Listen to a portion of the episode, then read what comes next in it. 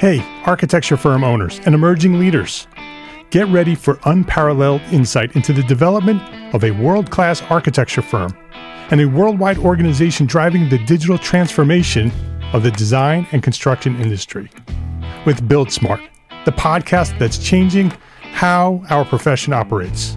We share the incredible stories behind innovation in the building industry with my friend and co-host, Patrick McLaney, FAIA, former CEO of the international architecture firm, HOK. You know, Yamasaki's office or firm lasted during his lifetime. And when he passed away, I think that was the end of the Yamasaki office. Helmut did not want that. He wanted a firm that would live out and grow beyond the founders. In Season 1, discover the untold stories behind HOK's meteoric rise, from 150 employees in St. Louis to a powerhouse with over 1,900 staff members and 27 offices worldwide. You know, they weren't as polite as the Kajima people. That was just boom. And anytime you have a creditor, whether it's Kajima or the bank, that wants their money, unless you can raise money someplace else, you are out of business.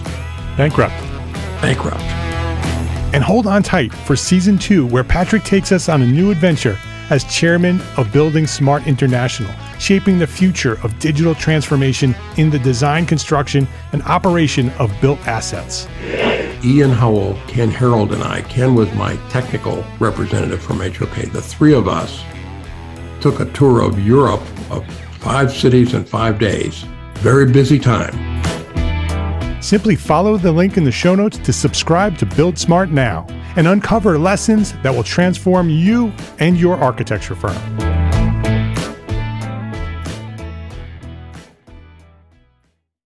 I want you to succeed as a small firm architect. I want you to have the money you need to live the life you want. That's why I decided to give away one of our best digital courses, Profit for Small Firm Architects, for free. For more information and to gain unlimited free access right now, go to entrearchitect.com/free course. This is Entree Architect Podcast, and you're listening to episode 155. Welcome back to the Entree Architect Podcast. My name is Mark R. LePage, and this is the podcast dedicated to a successful life as a small firm architect. Whether you have plans to someday start your own firm, whether you're in the process of launching a startup, or you might be an experienced small firm architect just trying to make a difference, this podcast is for you. My goal is to inspire you to build a better business so that you may pursue your purpose with passion and live the life of your dreams. In this episode, I invite my friend Bill Janot from Arcat to join me here at the podcast to discuss developing specifications for small projects. This is a topic that I'm asked about all the time. How do we put together specifications for these small projects as small firm architects? Do we put them on the drawings? Do we put together a separate manual? Do we use outline specifications? So that's exactly what we talked about during the first half of this episode. We talked about the different options for small firm architects while putting together construction documents for a small project. Do we use the notes on the drawings? Do we have separate project manual with outline specifications? And how some free online tools might be able to help make that process easier, how to put together a complete set of documents in minutes. So Bill talks about that with us. And then, as usual, when Bill and I start chatting, because we're friends and we talk all the time, we took that discussion beyond specifications, and we talk about the future of technology through automation, artificial intelligence, designing in virtual reality. So we talk about a whole bunch of things here in this episode. So join us this week at Entree Architect Podcast, developing specifications for small projects and the future of technology with Bill Janot of Arcat.com. This episode of the Entree Architect Podcast is sponsored by NCARB, helping architects reach their goals. Explore your options today at ncarb.org. And TruStile, the leader in high-end architectural interior doors. Learn more at entrearchitect.com/TruStile. And FreshBooks, the easiest way to send invoices, manage your expenses, and track your time. Learn more at freshbooks.com/architect. Bill Janot, welcome to Entree Architect Podcast. Thanks for having me, Mark. It's great having you here. You are a web developer and co-president at Arcat.com. And so a lot of architects that listen to our show also listen to some other shows, so I'm sure they've heard that name before, Arcat.com. I hope so. You're a leading online resource for free building product information. It's a great website. And Bill grew up in the world of architecture and architectural building products and specifications.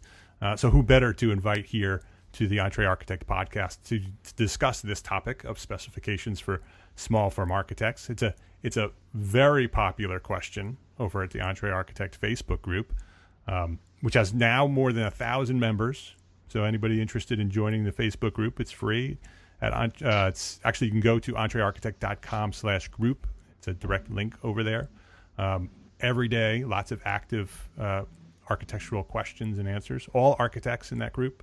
And so it's an interesting place to be. And that's a very common question, is what is the best way to present specifications for our small projects as small firm architects, residential and small commercial projects. Lots of us do it lots of different ways. And so I invited Bill here to come on and talk about that subject. I think it's going to be a great conversation here. But before that, Bill, I want to get into your story. I want to talk about your origin story. And you and I are friends. We've talked quite a bit over the past year or so. And so I know some of your story. But I know that the story of Arcat itself and your world in the art, your story in the world of architecture is a very interesting one. And so I would love for you to share your origin story here and sort of go back and, share your story of the journey to find, to where you are today. Well, I'll try and keep it brief. It's a long, very interesting story. So anyway, I've always been a programmer, and my dad, Rick Janot, he, when I was growing up, he was running Sweets in New York City. I'm sure Sweets catalogs, right? Yeah, I'm sure all your users know about the good old green books. Yeah, well, not all of them. Lots of the younger architects probably have no idea what Sweets is because they don't really use them very much anymore. That's true. But in my generation, sort of the middle generation, because I remember those books on the shelf. They took up probably two shelves of books, big, thick green books full of product information. And every project, when you're looking for a specific product, you'd go to those books and you'd flip through them and you'd find what you're looking for. And as I moved through my career, I saw those books get smaller and smaller and smaller, and the shelves reduce until they started in my firm and then eventually went away. And I just, I found Google, and Google was my answer for years. And so, so your dad was part of Sweets. Yeah, he was the head honcho. And when he left Sweets, he decided, well, what am I going to do? And he thought, hey, I know a lot about this business. Why don't I give it a shot? And that's when he created the RCAT directory, the Architect's Catalog, which is where Arcat comes from. And this was back in 91, and had a few sales reps, and published the first one in 91. And a couple of, maybe later that year, I was at another job and I was helping them with all the tech stuff. And I kept helping with the tech stuff in my spare time. And my dad always had the offer, if you're not into what you're doing, you always have a job at Arcat. And one thing led to another, and I did take a position at Arcat. And back then, Arcat.com, this is 95, was 13 pages. And so it was a home page and I believe 12 CSI division pages. And on those pages were specifications. These specifications were professionally written, and we made available to architects that could come to the site and freely download those and use them in their projects. And, before this source came along, I believe back then, like MasterSpec was around, which are subscription services where you can, I don't know how you want to call it, subscribe to their documents, and you can configure those documents and use them for your projects. And those specs are mainly, I would call them more commercial, because they're very large and they get very detailed and they cover a lot of manufacturers. For instance, a paint spec could be 100 pages. Now, for your audience, a 100-page paint spec would be overkill. Yes, seeing that most of us say paint, two coats, prime. You don't even mention manufacturer, or maybe a few. So as the years went by, we had more and more manufacturer specs on the site. And one of our spec writers that we contract with is Mark Kalen out of Boston. And he's one of the, if not the top spec writer in the country, he's right up there. He's a fellow at the CSI and AIA. And he had a collection of outline specifications that he would sell to spec writers across the country. And he proposed to us, hey, why don't you put these up on the site? And that's when we took his specs and we put a user interface around them. And these specs are typically 1 or 2 pages long. They're much shorter, much more concise, much simpler, and would be perfect either for a large commercial firm to create a preliminary specification, or for a residential architect to put together a formal document that's not so large in scope as a 100-page paint spec. So what we did was we created Outline Spec Wizard, which is a simple interface on top of these 250 sections that allows you to spec out an entire project in about 45 minutes. And what I mean by that is you, step by step, you go through division after division, product after product. You select the products you want. You may choose a feature or not. And at the end, you hit a process/download button, and it will crank out all these specifications for you, zip them up, and allow you to download them and use them in your project. And the best part about it is, as well as everything we do at Arcat, it's all free to the user. But I just want to also clarify while we're talking here is that this is not a commercial. It's not a commercial. Not a commercial for Arcat. It's just that's a question that a lot of architects have, and I wanted Bill to come on and talk about it. But I just wanted to make that clear. So put that out there. Many of us architects, Bill, are including me.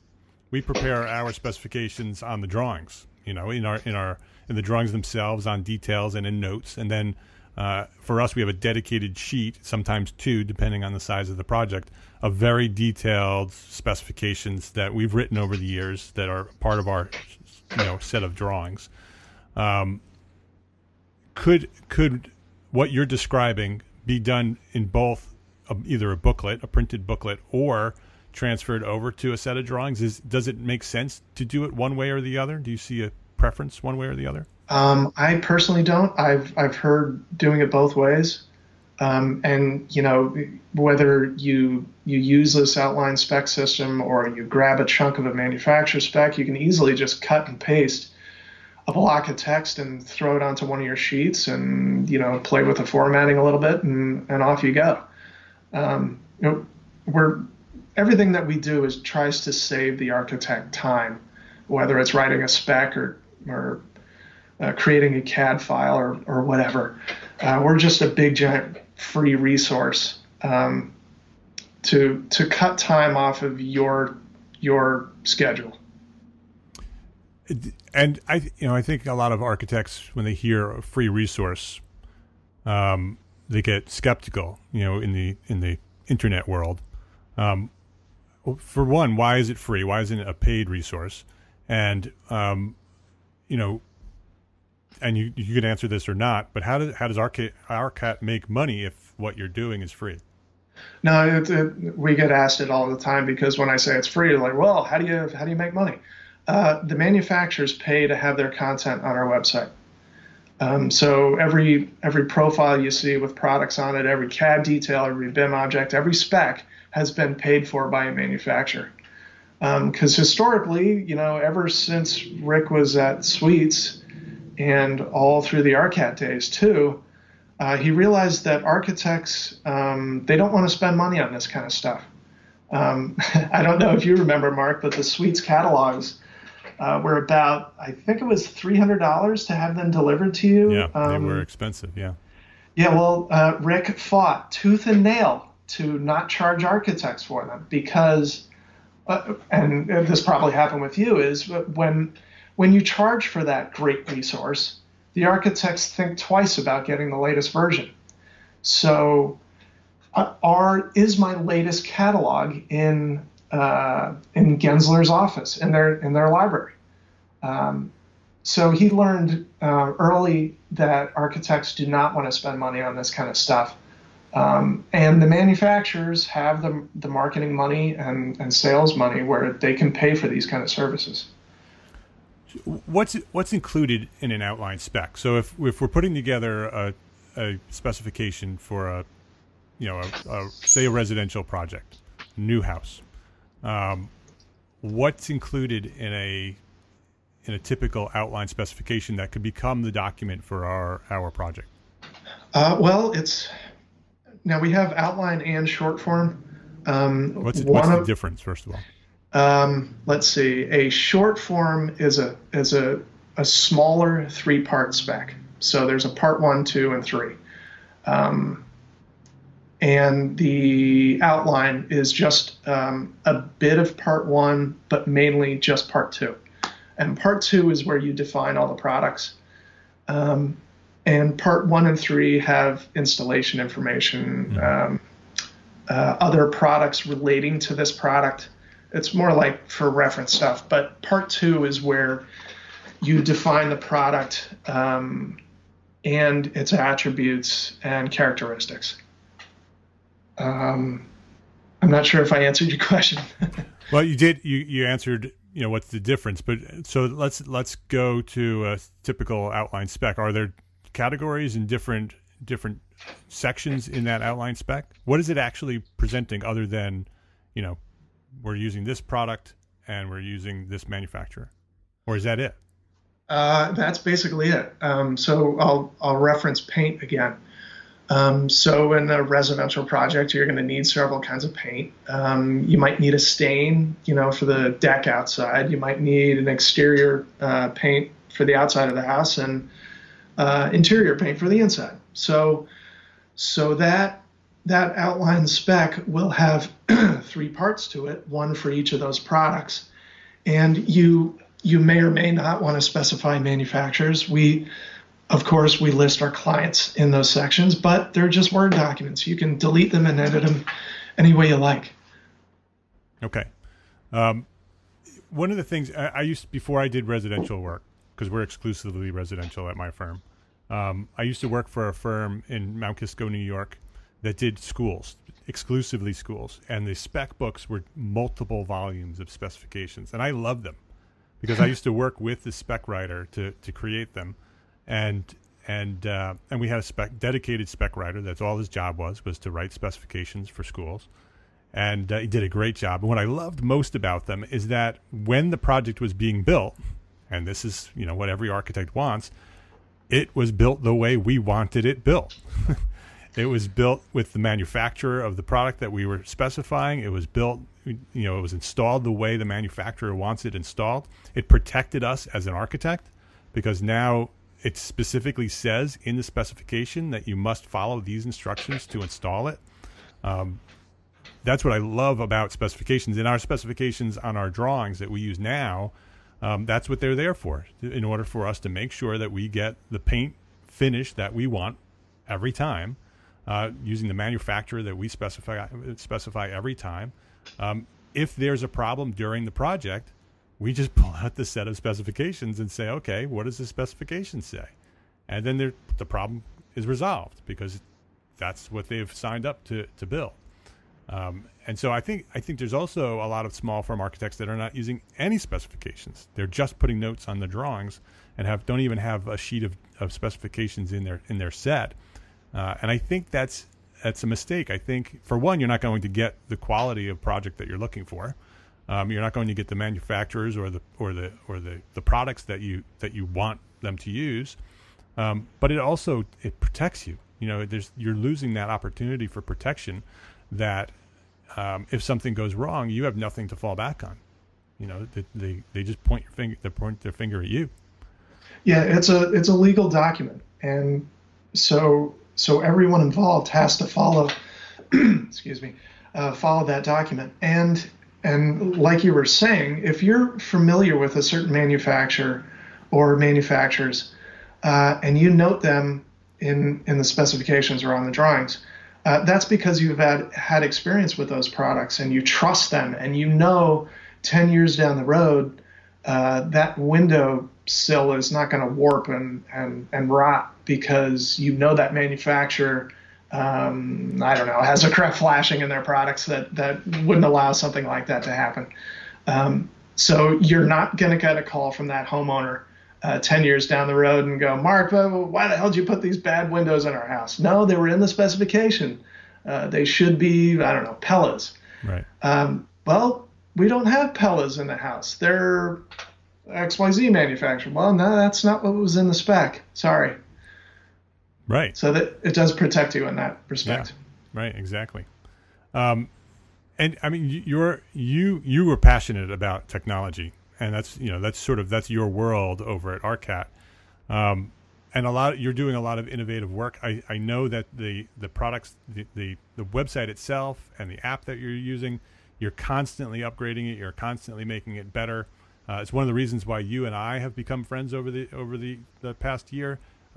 You're picking my brain, I'm picking your brain about what we're doing and how we're doing it. You know, me at Entree Architect and you at Arcat. And it's been, I've learned so much from you. Let's take a quick break here to say thank you to our platform sponsors here at Entree Architect. We could not be doing this without them. NCARB, TruStile Doors, and FreshBooks.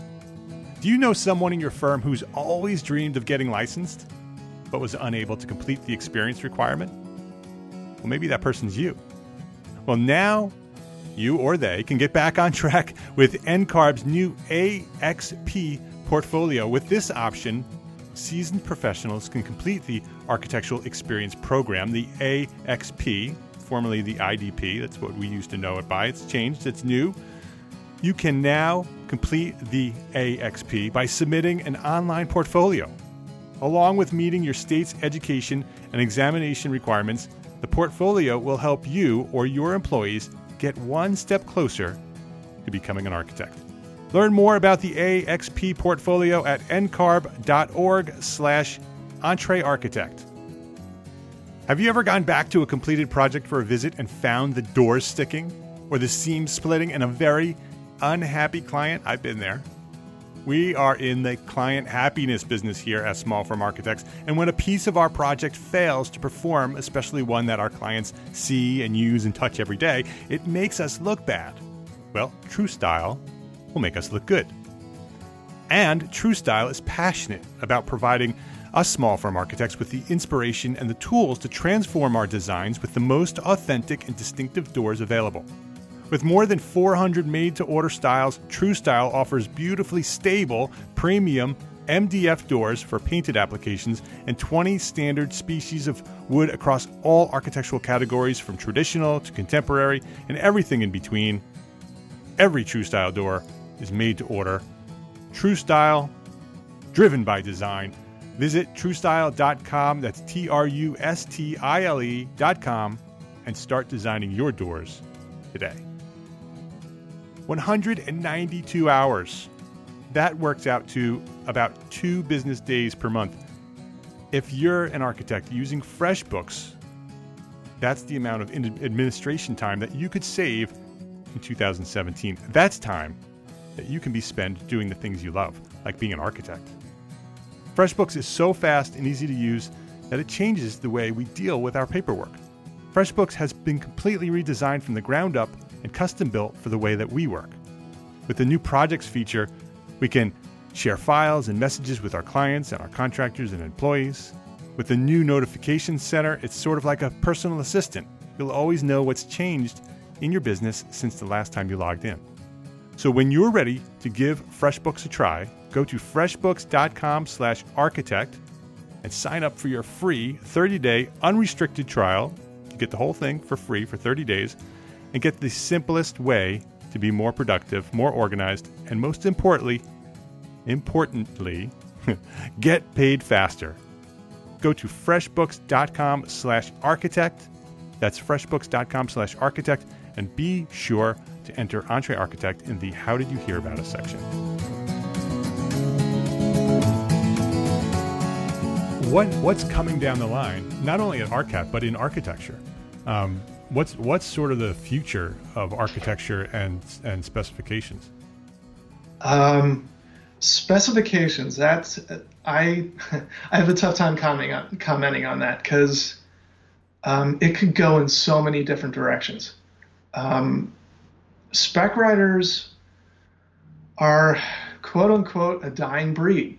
Kids coming out of college these days, correct me if I'm wrong, are not looking to become a spec writer, which is a shame because it's such an important part of the process. Being able to select products is a skill that somebody at the firm must have. Right. Because there's a lot of products out there, and there's a lot of products that will do X, Y, and Z, and others that do not. And when the side of the building has to stay up, it's kind of important that they have certain attributes. Anyway, okay, so back to tech. Yeah, I love talking tech, and you're a high-tech person. You talk about the tools that make the small-time architect more productive. For instance, I believe it was episode 152, you were talking about how you can use Trello for a variety of different tasks. And if the users aren't familiar with Trello, it's a very simple tool to start using that will allow you to organize tasks and who are performing those tasks. It's a very handy tool. I've used it for years in the tech area, which leads me to what's coming down the pike. So we're redoing our version of Outline Specs, and part of that new system is something along the lines of Trello, where you can manage tasks, you can invite team members to be part of your project, and you can kick around ideas, put photos into the system. Okay, referencing back to episode 152, you were talking about having a goal for the year, and the goal that you had, Mark, for the last 2 years was to simplify and delegate, which is a great concept, and I think everyone should do it. Everyone should have one word that they pound into their brains over the course of a year and try and retrain themselves. So Charette and Trello help you simplify and delegate. They help you simplify your process and to move certain tasks to certain people. So that's a great tool. The future of tech. Well, I found when I was at AIA convention this past year, I think the expo was all abuzz about VR, and that was really what everybody was talking about. And I know you and I were just talking about it a little bit before we started recording, and I know that's not specifically about specifications, but it's about architecture. And I was just wondering, I know that you have a lot of thoughts about that. How do you see that changing the way we're designing? Now, I'm not an architect, so I'm speaking a little bit out of school, but I feel that VR is going to completely change how you guys work through the concepts of your design initially. So, like we were talking, you know, a great way to do that is just to pull out a pencil or a pen and just start fleshing out ideas on paper. The negative I see of that, the only negative I see of that, is after you make that great sketch and let's say it's a three-quarters view. Well, I wonder what it looks like from this side. So you kind of grab your paper and you want to rotate it, but it doesn't rotate. It's a two-dimensional surface. VR allows you to do the same process only in 3D. And shameless plug, we're developing an app to do just that. And it's one I'll show you very shortly in person. Paper and pencil is very freeing, and there's very little obstacle between your creativity and you fleshing out that idea on that piece of paper. And I find personally that using software, and that's all I do all day long is use software.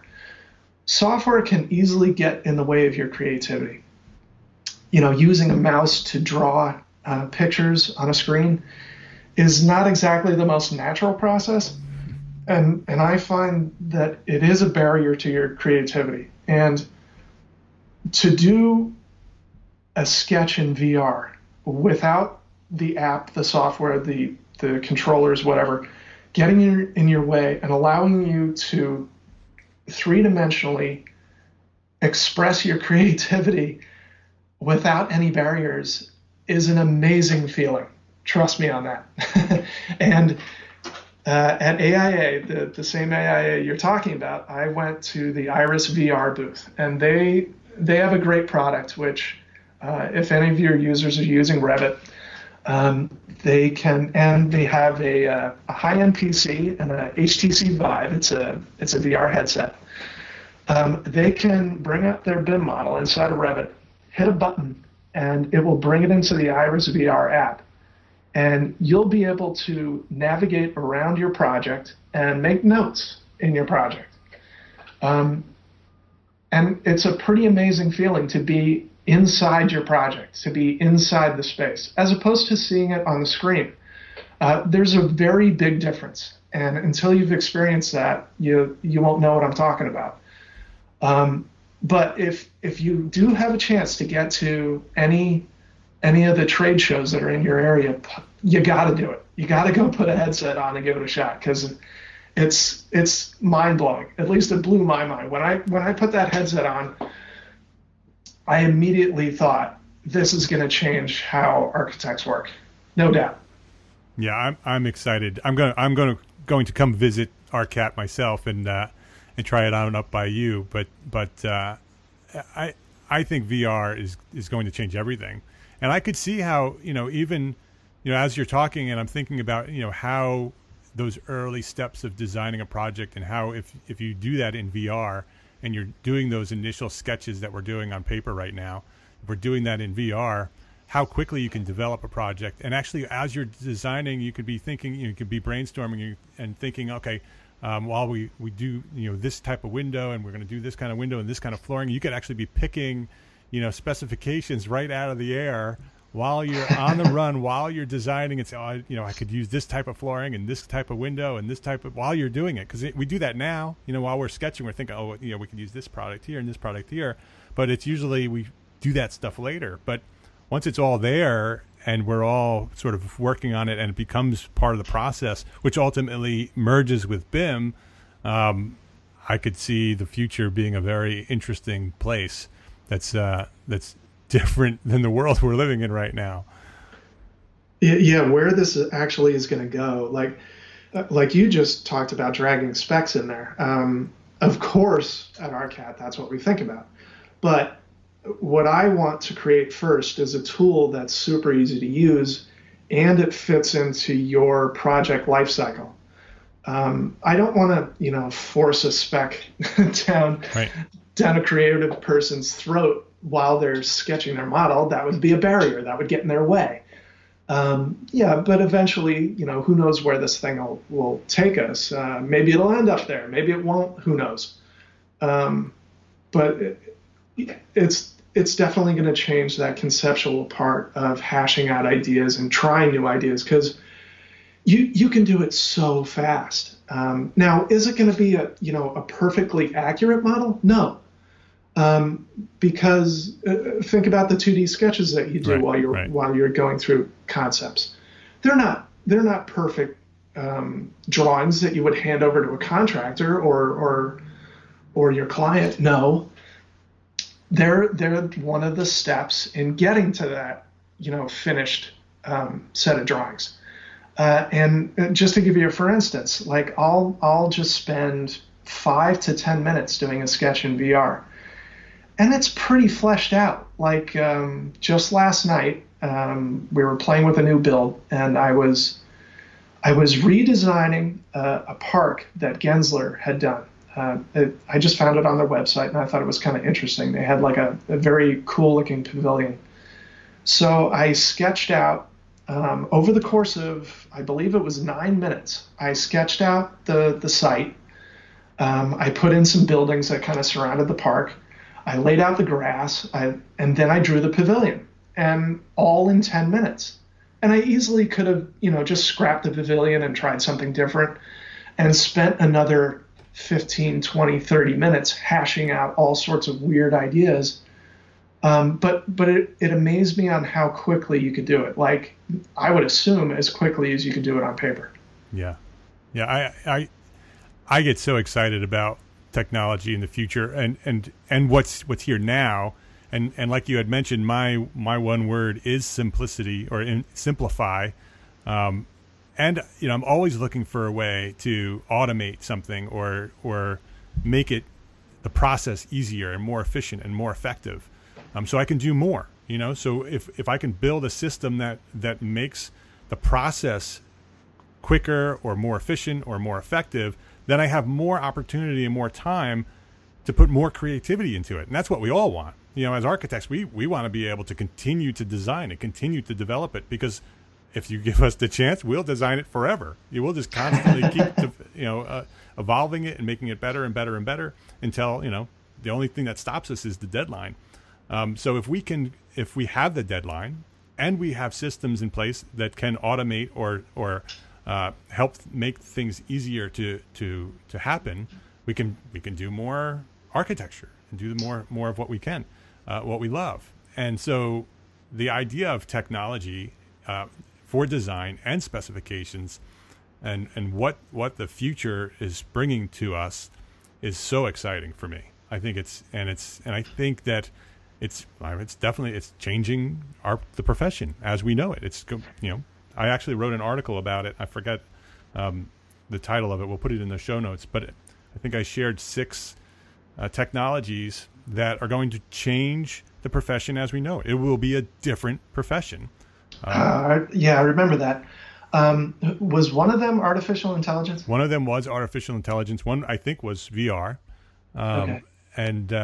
And artificial intelligence is that's a whole nother technology, a whole nother world that is going to make our job easier, but absolutely will change the profession as we know it. It'll be a different profession.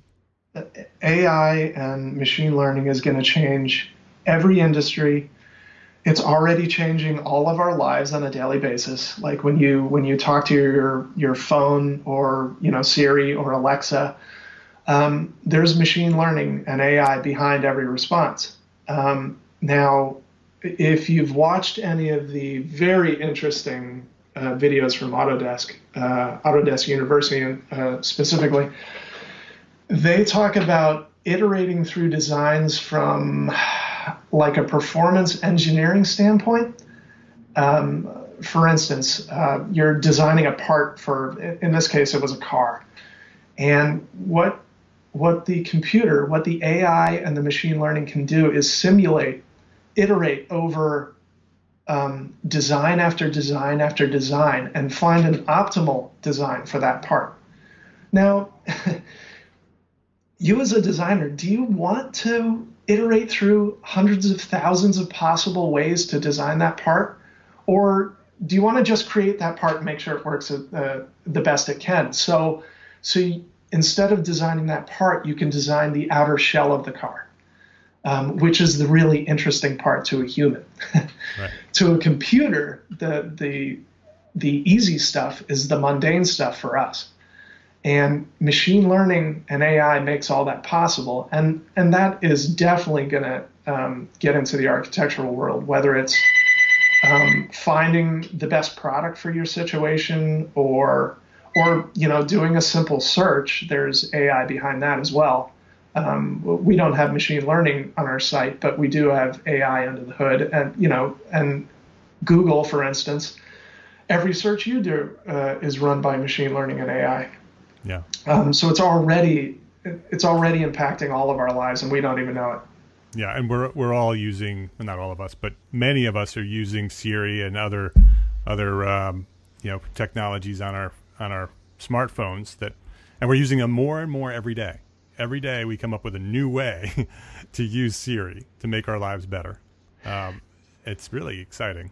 Yeah, and I'm sure all the users know how much better Siri's gotten over the years. Yeah, and that's all because of machine learning.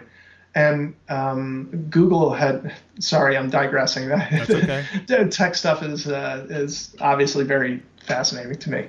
So Google bought this company a couple of years ago, and this company designed a machine learning algorithm that would play the board game Go.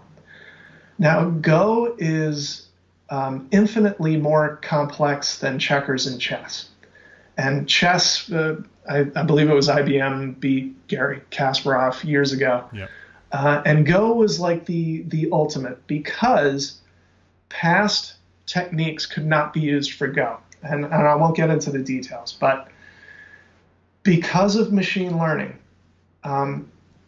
it beat the world Go player, which is hard to explain how mind-blowing this is, because Go, in order to be good at Go, you need intuition. You need what us humans use that's kind of undefinable. You know, when you have a feeling this is going to be a good move, machine learning now can do something like that. That was not possible before this company got into this machine learning technology.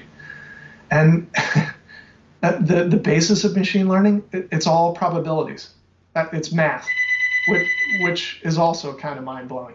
That a computer just using numbers and statistics could use its intuition to make a good move. To me, blows my mind.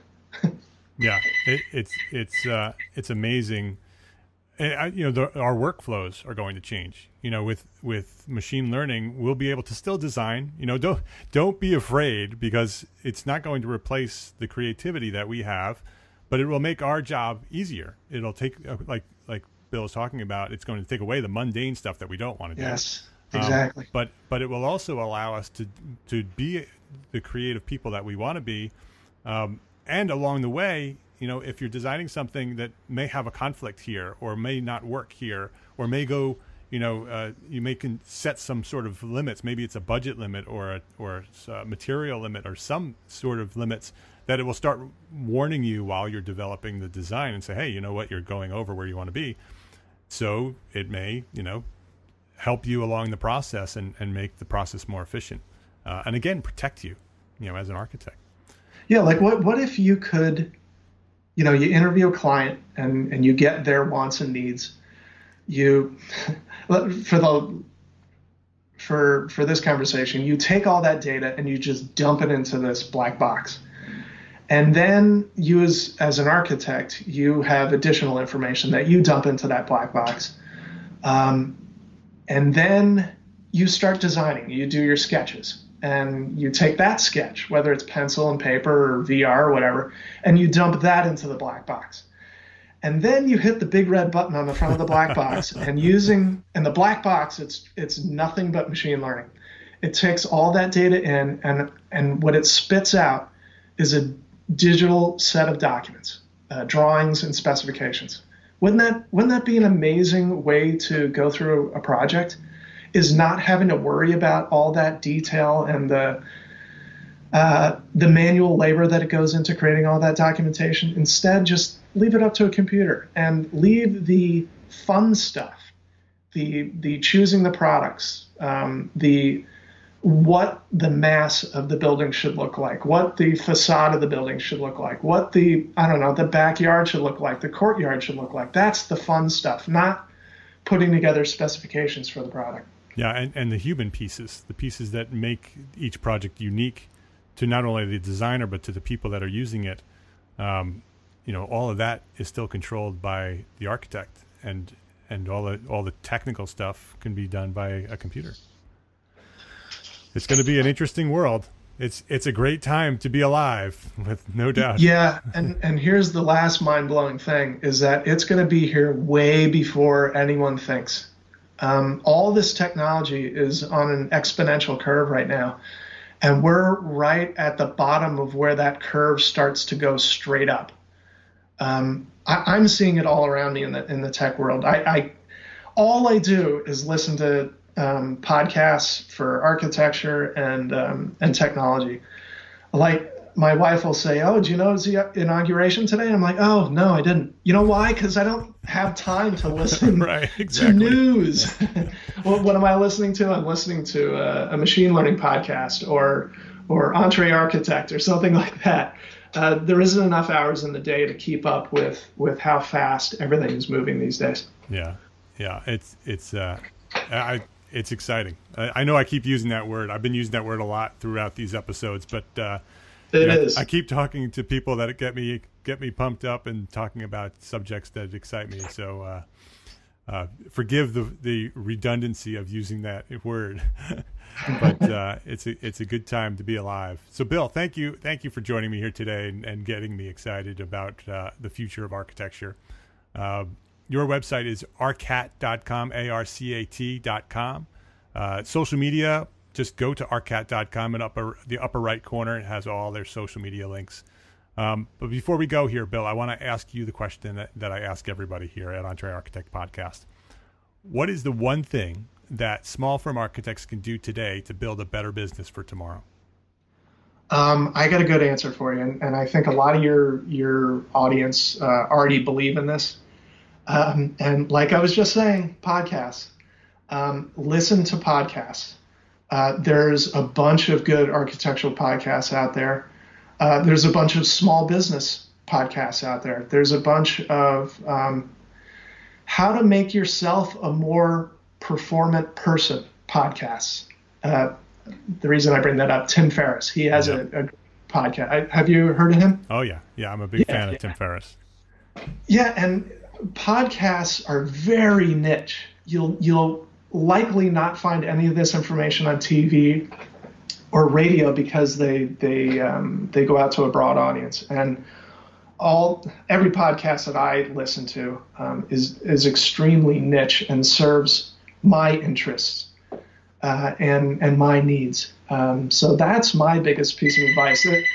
Podcasts will enlighten you in so many ways and expand your thinking and make you a better architect and a better person. How about that? Wow. Yeah, I that's a great one. And I love that, because, you know, I want more people to listen to this podcast. But I haven't listened to terrestrial radio, regular radio, in way over a year, probably 2 years. I don't even turn it on anymore in my car. It's just not part of my life anymore. My life is podcasts and audiobooks. If it's audio, it's a podcast or an audiobook. Yeah. And I don't listen to the radio. I barely listen or watch television anymore. It's almost all online content now, even for video. There's a few shows that I still record, DVR, and flip through them. And then football. My wife is a big football fan, so we record all of the football games and watch them throughout the week. So that's a good time. I get to spend some time with Anne-Marie, not talking about architecture. But I love your answer with podcasts. I think you're right. It can change the way you do business. It can change the way you live your life. Amen. Yeah. Bill, thank you for spending some time here and sharing your knowledge with the listeners here at Entree Architect Podcast. It was fun, Mark. Thanks for having me. I appreciate it. Complete show notes and a direct link to download this episode will be found at entrearchitect.com/episode 155. Did you know that you can go to any episode that you want just by going to entrearchitect.com/episode and the number of the episode? It'll take you right there. It's a little shortcut for every episode. For the last 155 episodes, you can do that. Also, if you go to entrearchitect.com/search, you can search for any topic you want. It'll take you to all the blog posts and all the podcasts for that subject. So if you're interested in something about marketing, go to entrearchitect.com/search, pop in marketing into the search box, and it will give you everything that we've ever written or talked about marketing. It's pretty awesome. entrearchitect.com/search.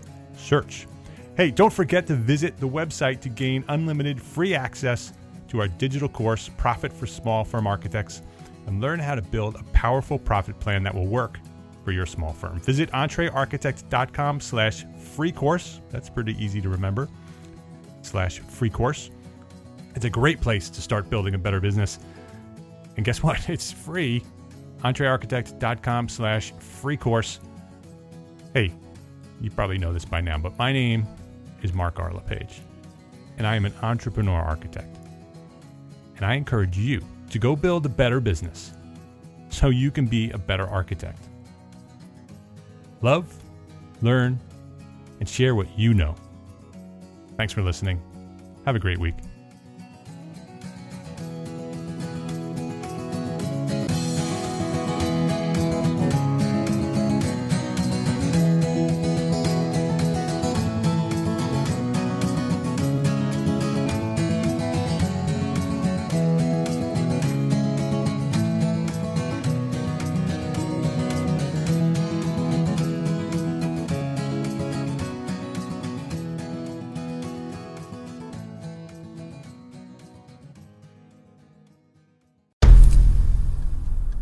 I've mentioned it to my family, but in terms of telling people like, oh yeah, we're doing this, I'm looking for projects, you got anything? I'm not there yet because it scares the shit out of me. Dreaming of launching your own architecture firm? Well, buckle up for a wild ride with Emerging, the podcast that shares what it's really like to start an architecture firm. Where do we begin? We don't even know what type of business to formalize as. Is it an LLC? Is it an LLP? Like, how are taxes? I mean, the list is astronomical. Season 1 featured founders Jeffrey, Lexi, and Chris, owners of Level Studio Architecture, are your fearless guides on this unfiltered journey from napkin sketches to a thriving studio. One evening, stumbled into one last dive. We sat at the bar and pondered our postgraduate futures. Amidst the conversation, a napkin became the canvas for our aspirations, sketching plans and milestones, sealing our heartfelt commitment and shared dreams. In drawing down dreams on a napkin collectively, that then, you know, in your head, you've rooted like, oh, I'm connected to these people, like long term. The process of starting an architecture practice brims with excitement and challenges, demanding meticulous planning, flawless execution, and unyielding resilience. I kind of hate the term because it's so overly used, but I think everybody knows imposter syndrome. And I think it's so real to this day. I don't know if it's with everybody, but with me, I'm always questioning like, us, can we do this? Are we ready to do this? Are we prepared? Can we do it? Did we just decide a name? We did it, guys. Oh my God. The one that came out of nowhere. Woo! It came out of nowhere. I liked it. I saw it. Ready to turn your aspirations into reality? Follow the link in the show notes to subscribe to Emerging and chart your own path to architectural success.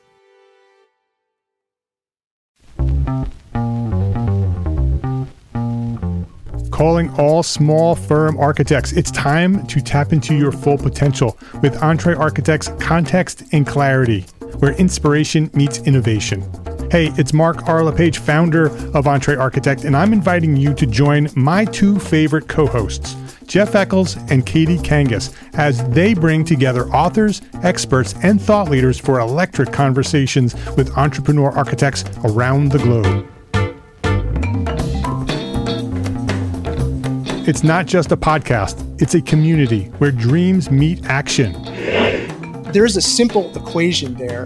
And what that did, just doing that basic calculation, was it allowed me to compare what I had actually saved in my retirement accounts to what I thought a possible projected annual spend might be. Artists are temperamental, so beautiful design is going to be a priority.